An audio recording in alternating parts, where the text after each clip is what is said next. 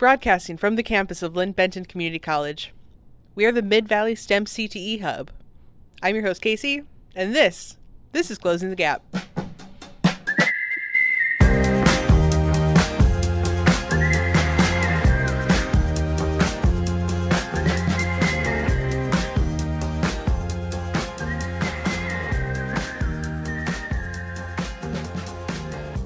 Hi, listeners. I'm excited to say that my guest on Closing the Gap today is Robin Maxkii, an advocate for equal access to technology, education, and representation for Indigenous American people and communities. Join us as we talk about her experience in school, where her career has led her to this point, and gain some insight into some of the challenges Indigenous Americans face when it comes to pursuing education and careers in tech. Hi, my name is Robin Maxkii. I'm Stockbridge Mohican Munsee. I'm a graduate of two tribal colleges, Diné College and Salish Kootenai College, and I am in the field of creative tech, um, which we can get into what that nebulous title means.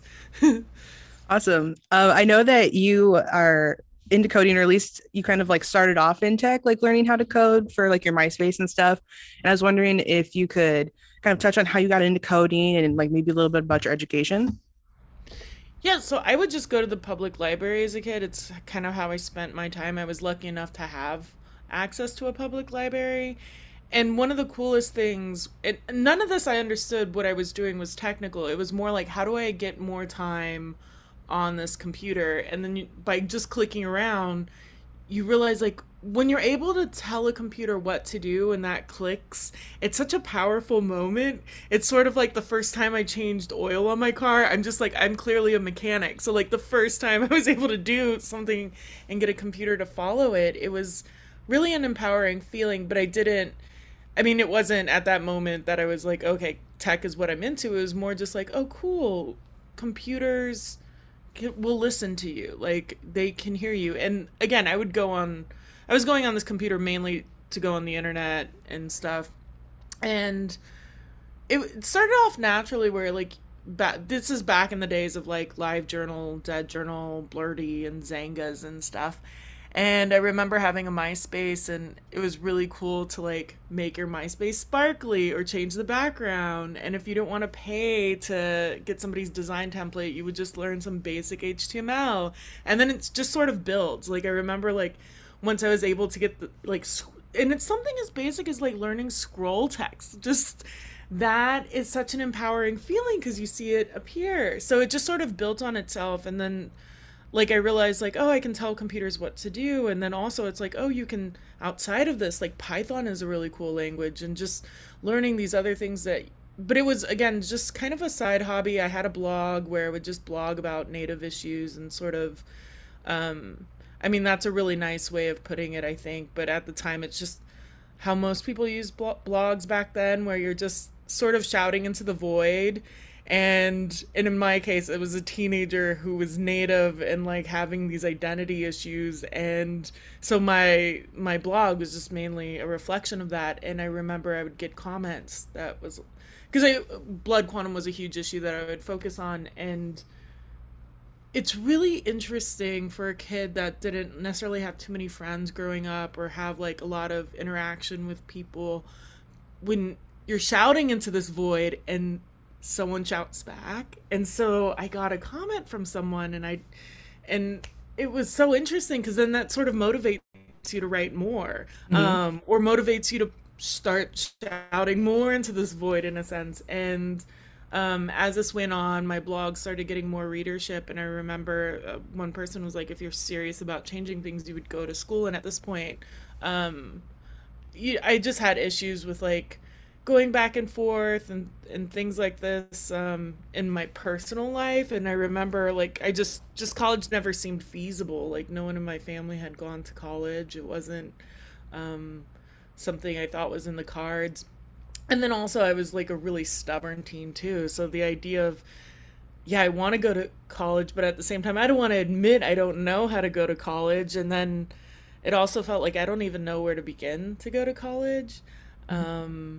And eventually like another year passes and I remember at the point that point I was 20 and I was like, well, I'm clearly too old to start college at this point. Um, yeah, I know that feeling. the next year I was 21 and I was like, well, I'm now I'm definitely too old to go to school. And then you realize like every year I do this, I'm going to and that, like I will get older no matter what. I should just go to school. And then it's like, how do you go to school? And I I remember Googling that and I filled out my college applications at a McDonald's because they had Wi Fi access. And I think what a lot of times people don't realize about reservations is it's not only area, like, I should also uh, reinforce the fact there's like 576 federally recognized tribes in Alaska, native villages in the US. And so and there's a, like I think it's like 172 reservations, and each one is vastly different than the next. So some of them right. might have access to like fiber op, you know, like fiber, but you're going to have reservations that don't necessarily. Some of them might not have access to electricity in certain parts. Like the Navajo Nation, for example, in 2019, over 15,000 homes got electricity for the first time. Wow. And so these disparities aren't often broadcast to the rest of the US. And so and it's not unheard of. Like it wasn't like people didn't know what I was doing at McDonald's. It's something that a lot of us would do. We would find a fast food place. And the thing is I can't hang out at a Starbucks cuz you're expected to buy like these coffees that I couldn't afford. I was broke. And so being able to like you they had this dollar drink deal and I could just sit there and like kind of refill it while I'm like trying to figure out my college apps and um, then I got into Diné College and I was actually kind of wondering um, like if you could I know that you lived on and off reservations like through your K through 12 like education and I was kind of wondering if you could um, talk about like the difference between the experience being on the reservation and like um, you know, elementary and high school compared to um, your experience off the reservation? I think anybody who grows up in poverty, in a sense, you don't always necessarily realize you're poor until you're around people who have stuff mm-hmm. or who have certain things and you aren't able to access these things. It was just, it was never really a concept that I understood. And so and this goes into understanding how being underserved and lacking resources on a larger level, like on a society level or community level, I didn't necessarily understand that. It was just in certain areas we didn't have things, and then in other mm-hmm. areas we did. I think what I really understood as a kid, though, and that's what I internalized and grappled with, was my identity when I'm around other natives, and then my identity when I'm around people oftentimes who've never met a native, mm-hmm. and all of those sort of assumptions that are put on you as as any of us who are coming from communities that are sort of marginalized you your identity is made up of stereotypes that other people sort of put on you and then you're having to deal with that. And it's one of those i think you can ask any native student who went to a non-native high school and when you get to history class and you just hold your breath because everyone is going to turn to look at you every single tribe they bring up or and i i ended up going to a, like a high school for a while there that our mascot was the like the redskins and it was a really weird moment of realizing like oh okay this is like people actually think because uh, like i don't know. I guess i always thought like people knew this was this is a cartoon this isn't us and then you start realizing oh okay like people actually think this is us and people don't even know we exist let alone understand what's going on on reservations.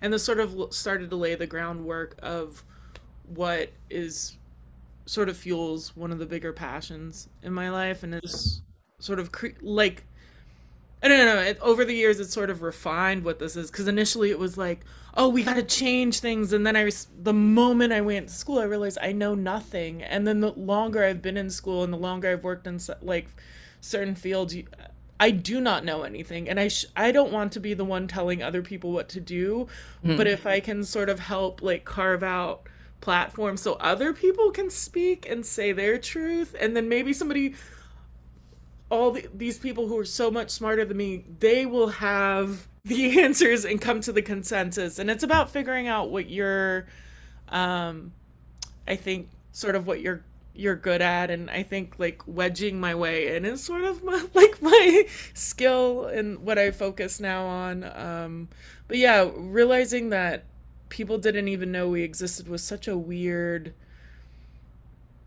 trip and i still sometimes grapple with that where you know i'm living in portland now and i you see natives as street names you say you see tribes right. as counties you see this but you don't see government representation on a larger level right you don't see i'm still not seeing people understanding what are some of the really pressing issues going on in indian country now? And not just indian country but rural america in general is largely being left out and because of covid it's impacting it and creating this divide that becomes a lot larger. And you know we need to have these conversations and we need to make that extra effort to bring to include people in i feel like native americans are like grossly underrepresented in tech and computer sciences and you know bringing more opportunities is a good way of like getting more natives into tech and so you're also really uh, known for having done the first american indian collegiate hackathon right? Mm-hmm. and i was wondering what is a hackathon? Like could you explain it to our listeners? Because i don't think many people first off like know what a hackathon is and what was kind of like the theme around that first one and is it the same every year so AISES handles it now, and AISES is the American Indian Society for Engineering and or uh, Science and Engineering Society, and they are an incredible organization. I uh, love the organization. I am not officially part of it um, in terms of like on a professional level. They were just nice enough. We can get into that story of how I got connected with them, but I do recommend anyone who's interested, natives who are interested in science and engineering and tech, to just look into this organization. It might have some resources that are helpful. Um, as far as for what a hackathon is, the official, if there is an official definition of it, I don't know. How I always viewed hackathons is it's just sort of like a potluck of tech and a potluck of not even of tech, it's a potluck of what you know. And it was exciting in a sense because it's like you might have people that have no coding backgrounds, but everybody has skills. And I mm-hmm. think that's something more and more that instead of uh, I get sort of frustrated when I see this in CS courses where people are expected to learn, you're expected to learn certain languages. Mm-hmm. And if you're not doing this language, then you're just not a good coder or you're not a good programmer.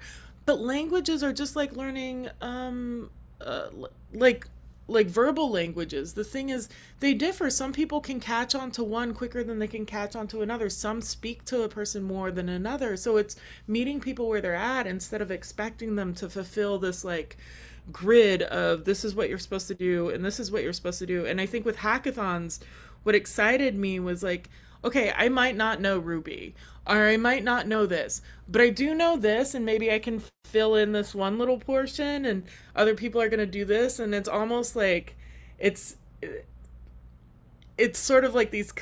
It feels like a community building something together, and that's really what it is. And I learned a lesson with calling them hackathons, though, because I remember this is it started off as kind of a grassroots thing. It wasn't an official thing at all. We just do them in the dorms because like someone wanted to learn how to torrent stuff. I think it's long enough time has passed where i can say this so we would all just torrent things because you know. Um, yeah. and so it's like limitations is up. and then use a vpn and then this and it's like oh and then actually more students were asking if like they can come to these. And then then it was like uh, you know, I had friends that had like amazing like art skills and were beating things and it's like, why don't you have a website for this? And so it's like building basic websites. And so it started off as this like it was never um it was never like this this um like professional organization or movement it was more just like oh this is a cool thing to do but then i started wondering why we didn't have this on a larger level. And one of the one of the big issues I think that goes on in Indian country is because there's 576 federally recognized tribes and Alaska mm-hmm. Native villages. And oftentimes, what happens with groups that are underserved is we're almost pit against each other, I want to say.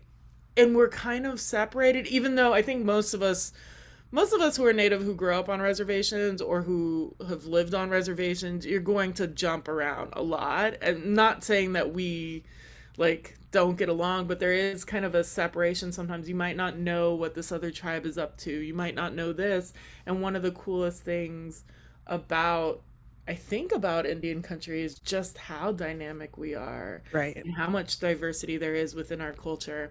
So I remember thinking it would be really cool if we could have this like large national like hackathon. So I went to a couple of companies, and this is also like I think I was like a sophomore in college, and so I, there was that like really naive boldness of I'm just gonna like send letters to people and they're just gonna tell me no and I'm gonna continue sending letters. Like there wasn't a sense of like defeat after this because I there were a lot of no's. In fact, I had one company tell me it was an organization and they said I just don't think they're interested in this industry. They're telling a native that they didn't think that we were interested in this industry, which is why they didn't want to put it on. And then another group, another organization, and they're a great company, but I remember this other company was telling me they like the idea, but they wondered if it could include other groups. And I understand that, but the whole reason why it needed to be native focused, or I felt like it needed to be native focused, is oftentimes we're left out of larger conversations. Mm-hmm. And then things that are that could be centered around us or include us are put on the back burner because it's like, well, more people are interested in this than they are in this. And it's like, well, this is directly affecting my people. Like I want to build an app about this. Like Yeah. And and that always happens when you have um marginalized groups. And so it was like, why can't we just have a space that's for us?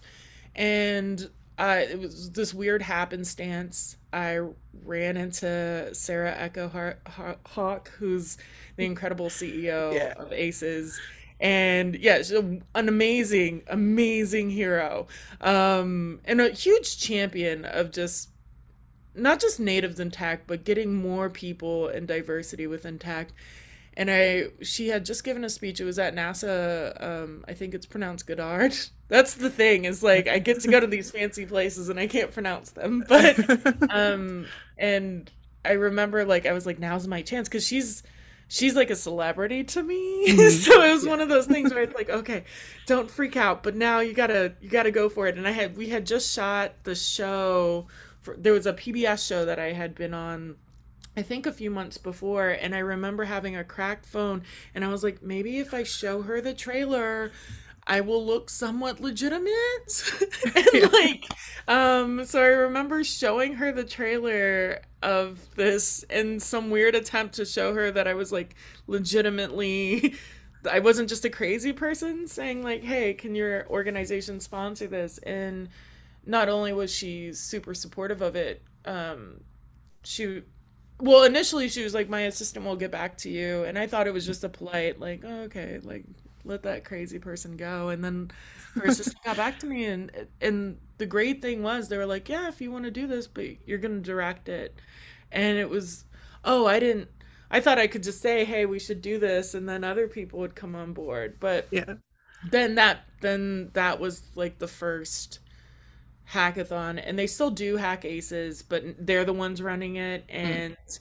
and it's it was really interesting though because it's like every time you do any sort of event you just learn so much and i remember having these because then that gave sort of legitimacy to other events and it sort of builds off itself once you have a benchmark there of like oh this does exist there is an industry that exists for this. Which, by the way, the company that told me that is one of well.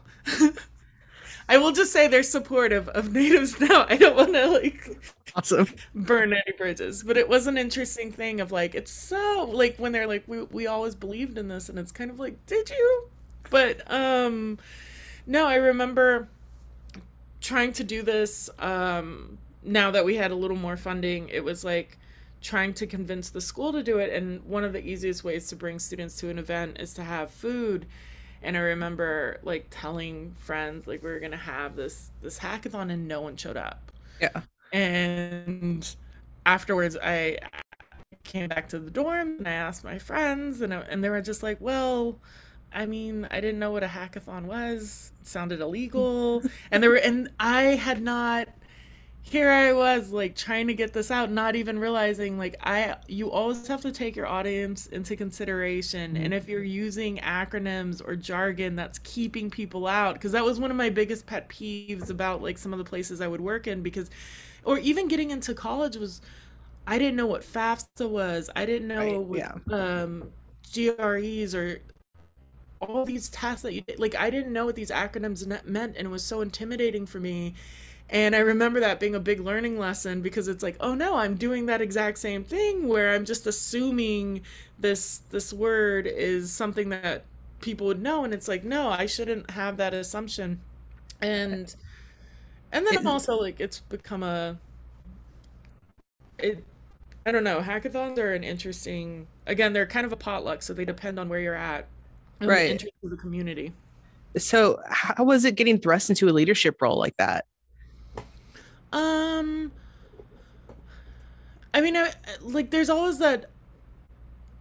I think when I get into those kind of situations, and I think, like, I'm always nervous. And in general, like, I'm just kind of a nervous person. I always feel like I'm just an overgrown chihuahua in the sense, like, I feel like I'm always shaking at things. But you kind of have to.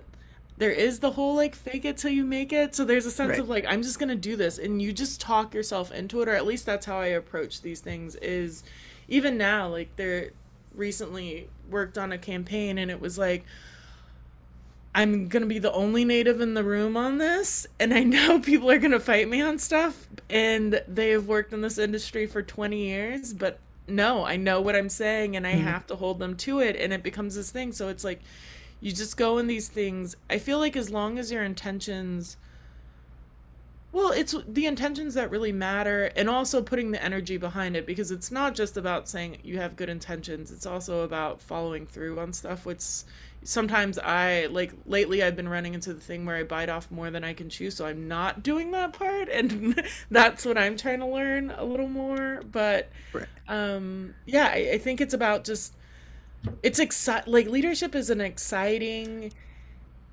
but scary thing. I don't think it's really for me necessarily, but I do think the experience everyone can be a leader Mhm. and everyone at a certain point should at least try it out, see if it's for them. Like I Mhm. always thought I would like it would be something I would like and then I got into it and it's like, "Oh no, people should not be listening to me.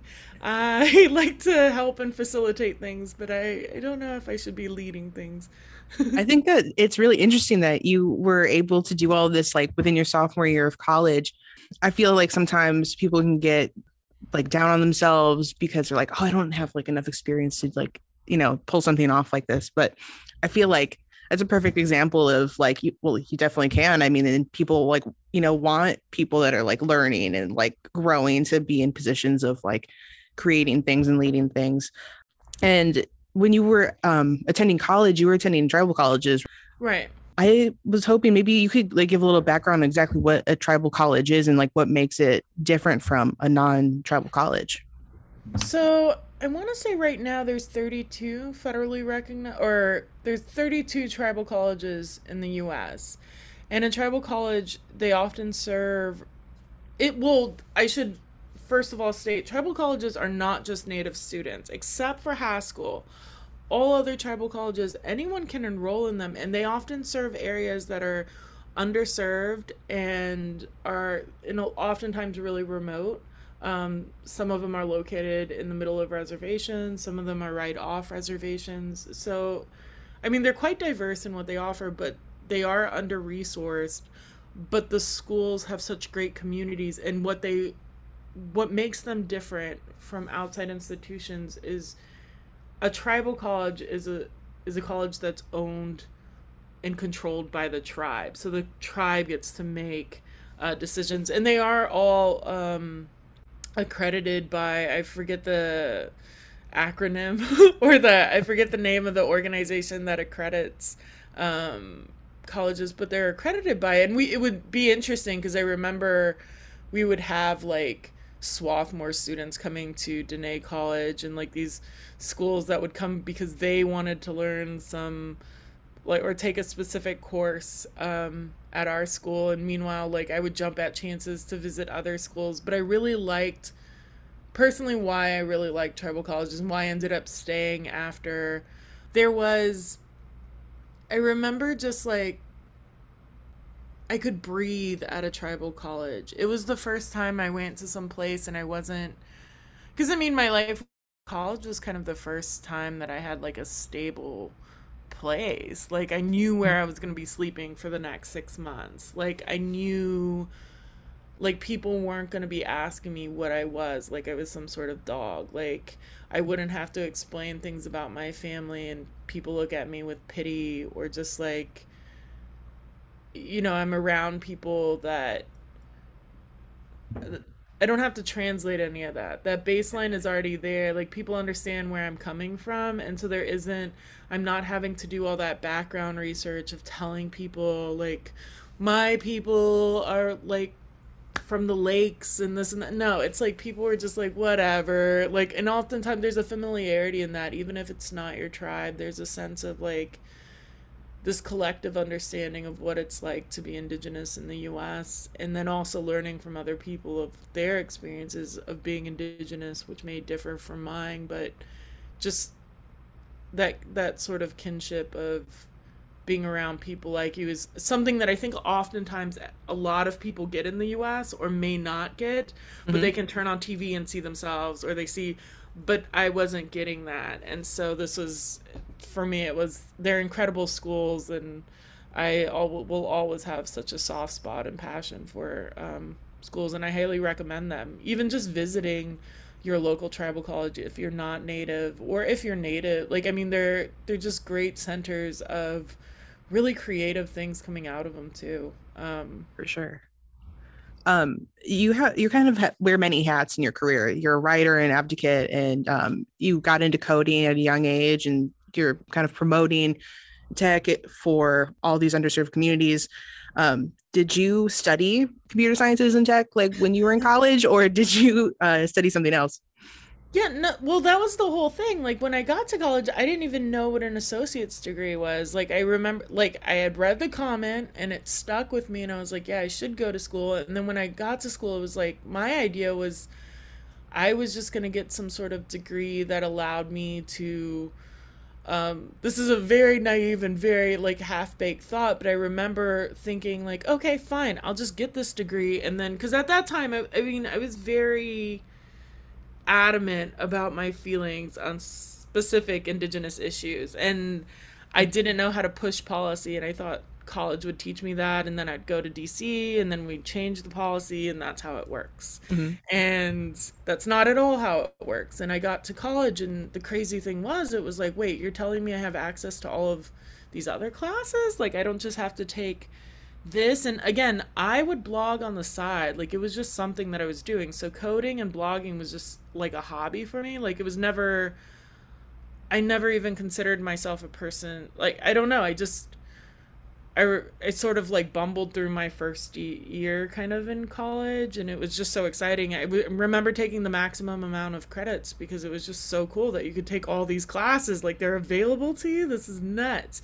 And I remember I would apply to everything, and there was an internship in DC. And because my goal was to like, um, I think my first major I would say was mathematics, and then it switched to political science or, or social behavioral science.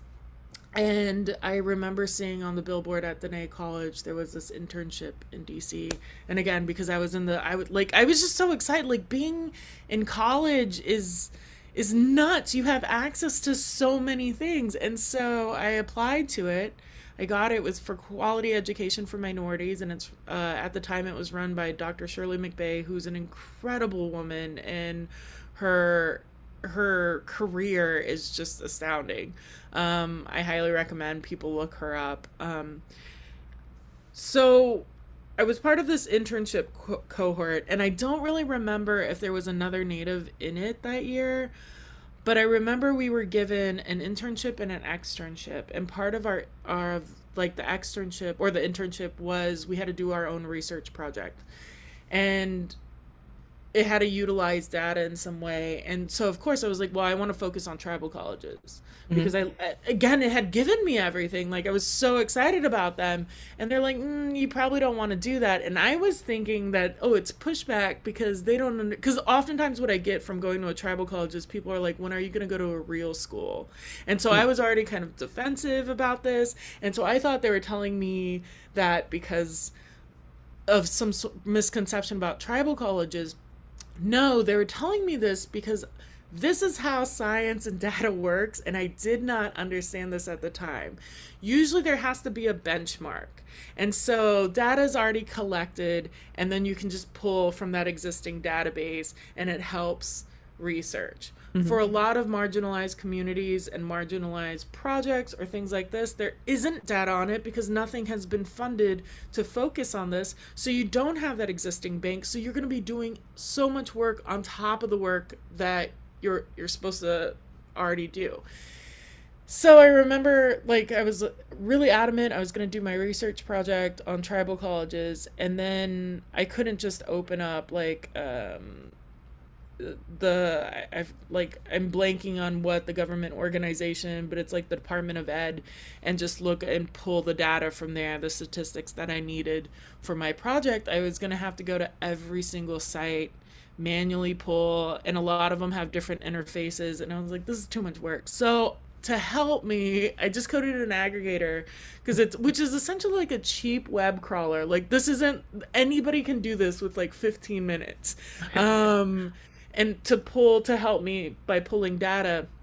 And I, dr shirley mcbay would watch us in the office sometimes when we were in there and she came by and she's like what are you doing? And i thought i'm getting fired from my first internship. Oh my god. And i was just like well like i didn't know what to say and she's like no no no. What are you doing and why aren't you in tech? And yeah. was the first person to point this and i re- it had never dawned on me before that what i was doing was because again I, I do believe with tech oftentimes it's just a matter of opportunity and having enough free time to sit there and learn how to do something and the want to learn how to do it. Um, not always but in general it's like i think there's this idea that well only like certain brilliant type people can do coding and i should be an example of no like if you just want to make something sparkly you can also like learn how to code and she was super instrumental in being like, well, no, you should get into computer science. So uh, after my sophomore year, I ended up I had so many credits because I kept taking all the credits I could take. I I ended up with two different associate degrees from Diné College. And now I had access to all these other schools, heavily thanks to Dr. Shirley McBay. And at that point, I had done multiple internships at other places because, again, I would just take any opportunity possible but I didn't want to leave the tribal college system because mm-hmm. one of the things that I found there was a sense of community that I hadn't. You can't pay for, you can't pay for that. Like I don't think, I don't know how to express to people what it's like to open.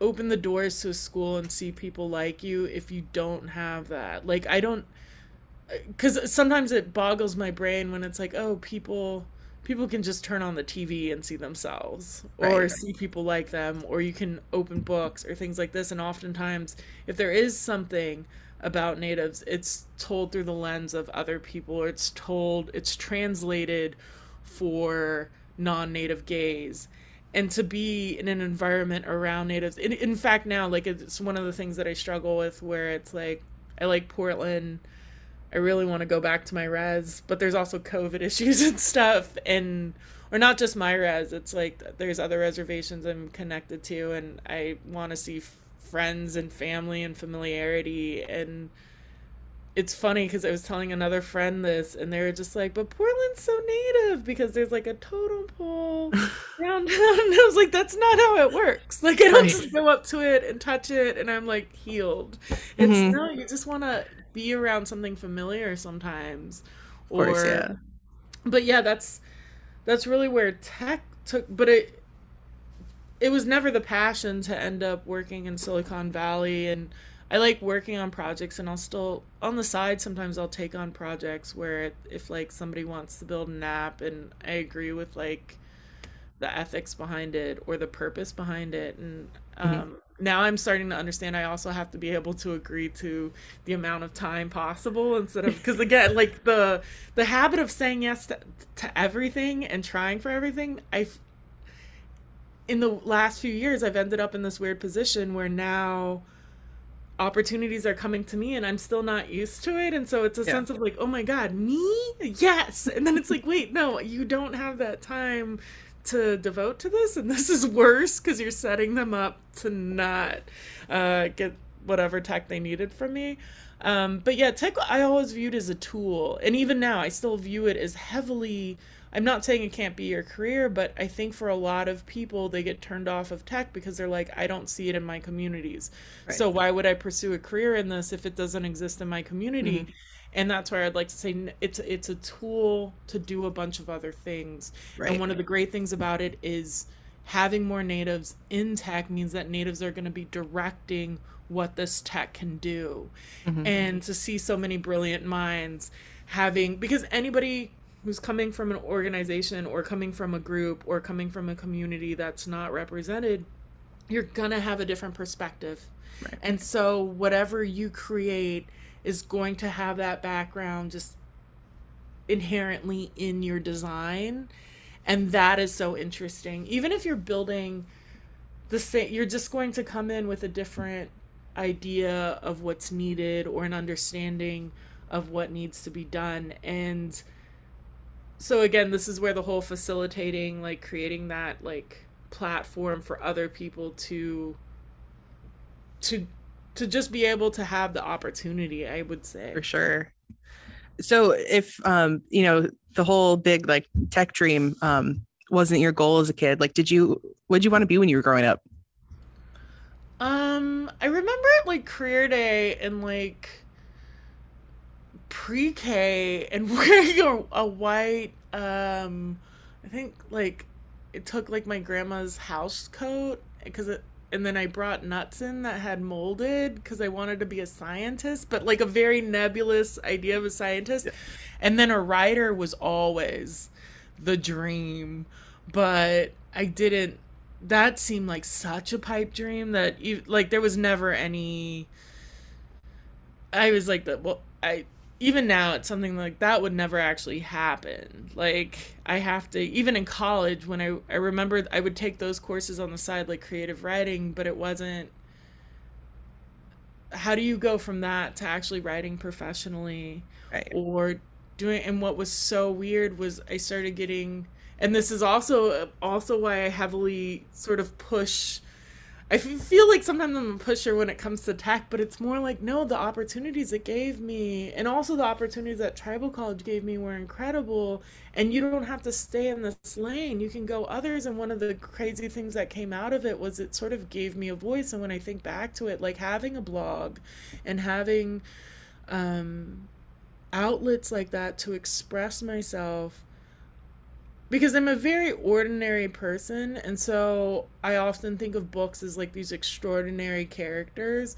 And so it was like, well, like my story is never going to be of interest in a way. And then, especially like when I'd be off the res and I'd run into people who didn't even know I existed and sort of dismissed it, there was this like I existed in terms of like being a native and sort of dismissed the idea of our entire culture. Like there was this, it, that sticks with you and i remember that making me feel like well this no one would be interested in the stories that i have to tell. But as i worked on this inadvertently sort of worked on this one platform what that was giving me was an actual platform. And then and then it's just sort of grew like that where people were like would you would you want to do this? And um I ended up getting a weird offer to be a creative, which I didn't know that was an actual job title. I thought, like, I don't know what, like, it's weird now that I'm in this, they call it the creative industry, and it's like, do you guys really call it that? And yeah, like, I mean, job titles are called just creative. And you sort of just come up with ideas and they can be tech focused or they can be writing or in my case I get to sort of blend my love of just storytelling in general. Yeah. So it can be storytelling through film and recently um well I guess we can talk about projects that I'm proud of later cuz um I got to co-direct a commercial well it's a PSA and I'm really excited about it because it was one of those where I am the only native in the room, which needs to change. Um, and we're working on that now. Where, but it was, it's weird because you're constantly having to tell people, no, no, no, you can't say this, or please don't do this. Like this isn't, this isn't, this is gonna hurt us more. Um, right. And so to, I don't know. I'm kind of now I'm rambling, and I'm also just thinking about it. But I guess, I how I was able to I'm still figuring out how I was able to be a storyteller, and I don't. Mm-hmm. There's part of me that like every time I say it, it's like, oh, it's. I feel like it's just going to. Because this feels kind of like a dream that I get to do this. Like it's yeah. crazy. Like again, like I can't imagine like if someone told like eight year old me like, hey, you're gonna be a creative growing up, I'd be like, that's not a real job. I feel that same way about my job. I Would, if someone told young me I would be doing this, I'd be like, absolutely not. There's no way. And it's crazy though when you get to do it. There is a sense of like it's sur- it is surreal. Like there is I mean, you I imagine you go through this too. Like there's moments of stress in your job and it's frustrating, but it's ex- an exhilarating sense of like 8-year-old me would be proud of this and couldn't fathom this and it's it's I couldn't fathom the things that happened in college. I couldn't fathom going to college. Like there's so many things that you look back and it's like I always wonder especially now that I'm that I'm past that age when people are like high school is the best time of your life. High school was miserable for me. Like the teen years were miserable for me. And it's like everything just sort of as long as I, I think as long as you stay sort of curious about the world, it's you're gonna have ups and downs. And there are times of like instability in my career but what i'm finding is like more and more as i learn what i'm interested in and who i really am and what my intentions are because i realize like a lot of my intentions early on were just like out of like applying to everything was that was coming from not having that experience before and being so excited about it but it was also coming from the same place that the blogging and storytelling was coming from it was coming from a place of wanting to be heard because i was mm-hmm. feeling invisible and so now that I, I don't feel as invisible there is a sense of like I, I think i'm a little more secure in myself and confident and so i can focus on like okay what is my actual intention and what do i really want to do but I, I do think this is something that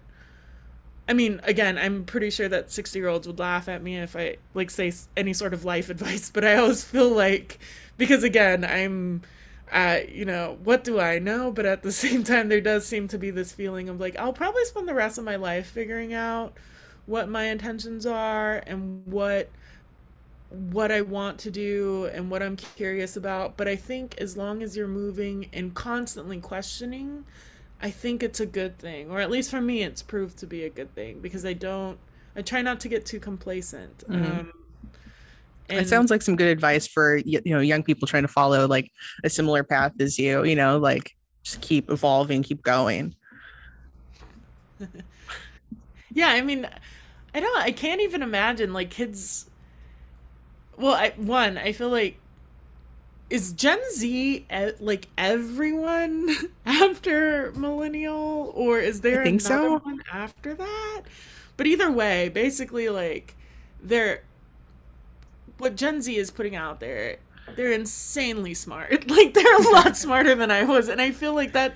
That's the other thing too. Is I sometimes think about it, and it's like, oh, okay. Part of why I don't want to lead things as much as I want to just create platforms is I'm excited to see what other people will build. Like I know that there's people so much smarter than me. I know that there's people way more creative than me. Like I just got pretty lucky that I'm in these like even now it's like I can name like five other native writers who are better at what I do than I but you know they don't have that opportunity right now or they didn't want that you know they it's those weird things of like time, place, opportunity, and Yeah.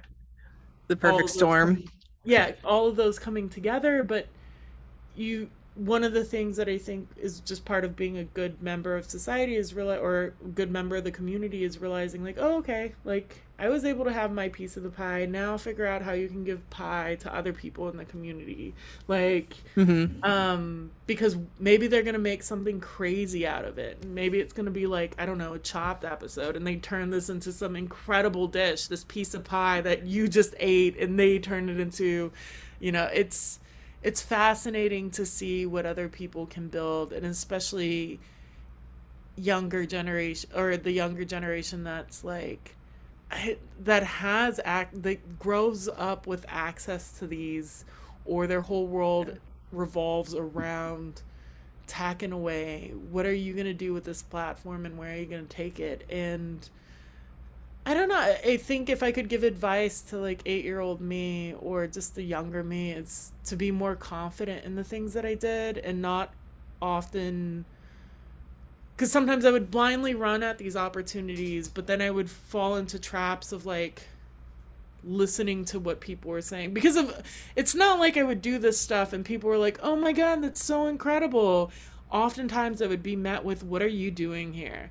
Like I remember it's a very specific feeling being in DC and being native and talking about things and policies that you want to see changed and other people just dismissing it as it just doesn't matter. Hmm essentially like you don't matter. You're trying like that was frustrating and that i think i let eat away at me more than it should have. And i would just say to anyone who's or kids that are out there that are doing that stuff is just, not like it doesn't matter like those people i don't really i still think about them but like Yeah. it's not they don't affect my career like oftentimes when you leave a space or you leave an area like they're not there like you're not you know the people Right. that made my high school career horrible like i never see them i have no desire to there isn't Yeah. Don't let it stop you. yeah Um, so speaking of like things that you had um built, um, what are some of the proudest things you've done in your career so far? Um, well, recently, like, I think working on the This Is Indian Country campaign was really exciting and being um, the copywriter on that. But then I got to co direct one of the commercials. But as it was exciting because I just didn't think we would be able to get away with having such a bold message of this is Indian country in the middle of Times Square. Mhm. Um, it was on like 3,000 um, billboards and uh, digital spaces across the US. And it was just a very simple, like, this is Indian country. And then there was a whole manifesto I wrote that was given a whole page in the New York Times, which is I'm looking at it right now because I that was something that I did frame and I was like, okay, I want to look at this. That meant a lot because it was like one, the person who allowed me to even be on this account and sort of in the building, David Kennedy, he was always a huge advocate of indigenous rights and i remember when this came around i was sort of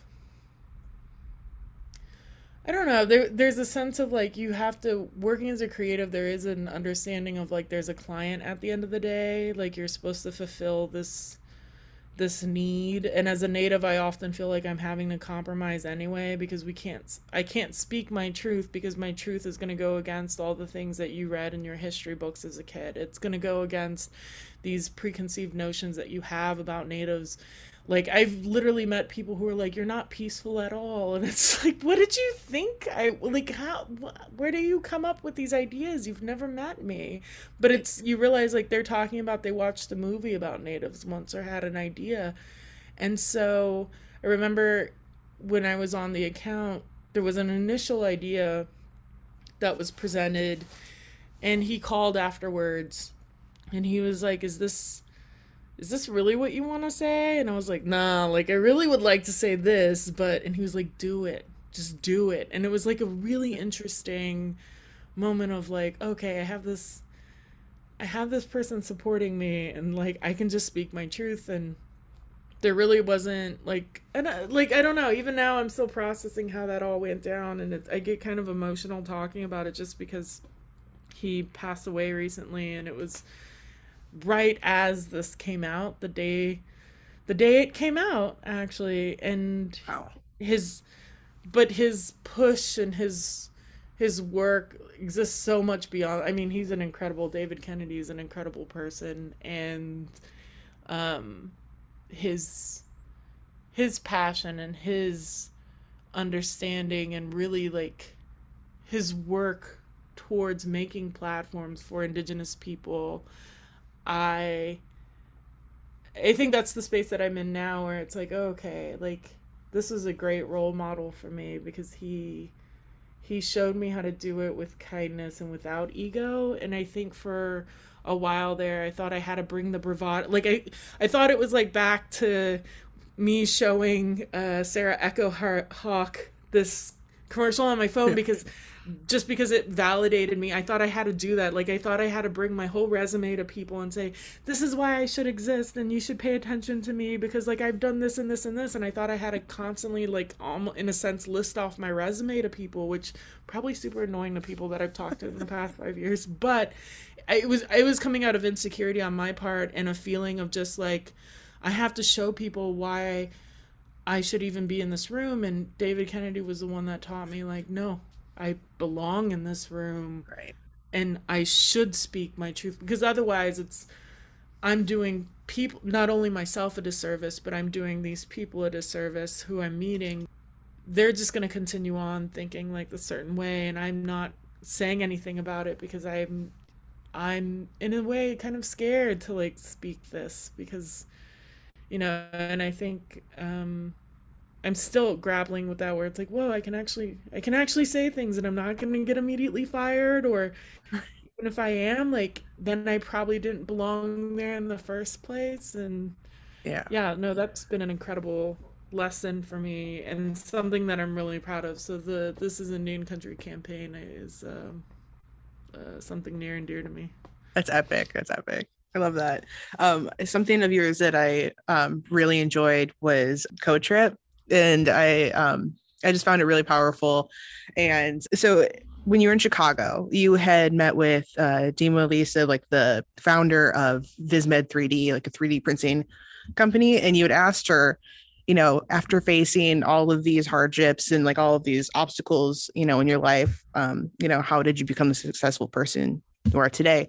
And I want to ask you the same thing because learning about you and talking with you today, you've faced a lot of um, challenges. And I just kind of want to know, like, how did you get through everything and become the successful person you are right now?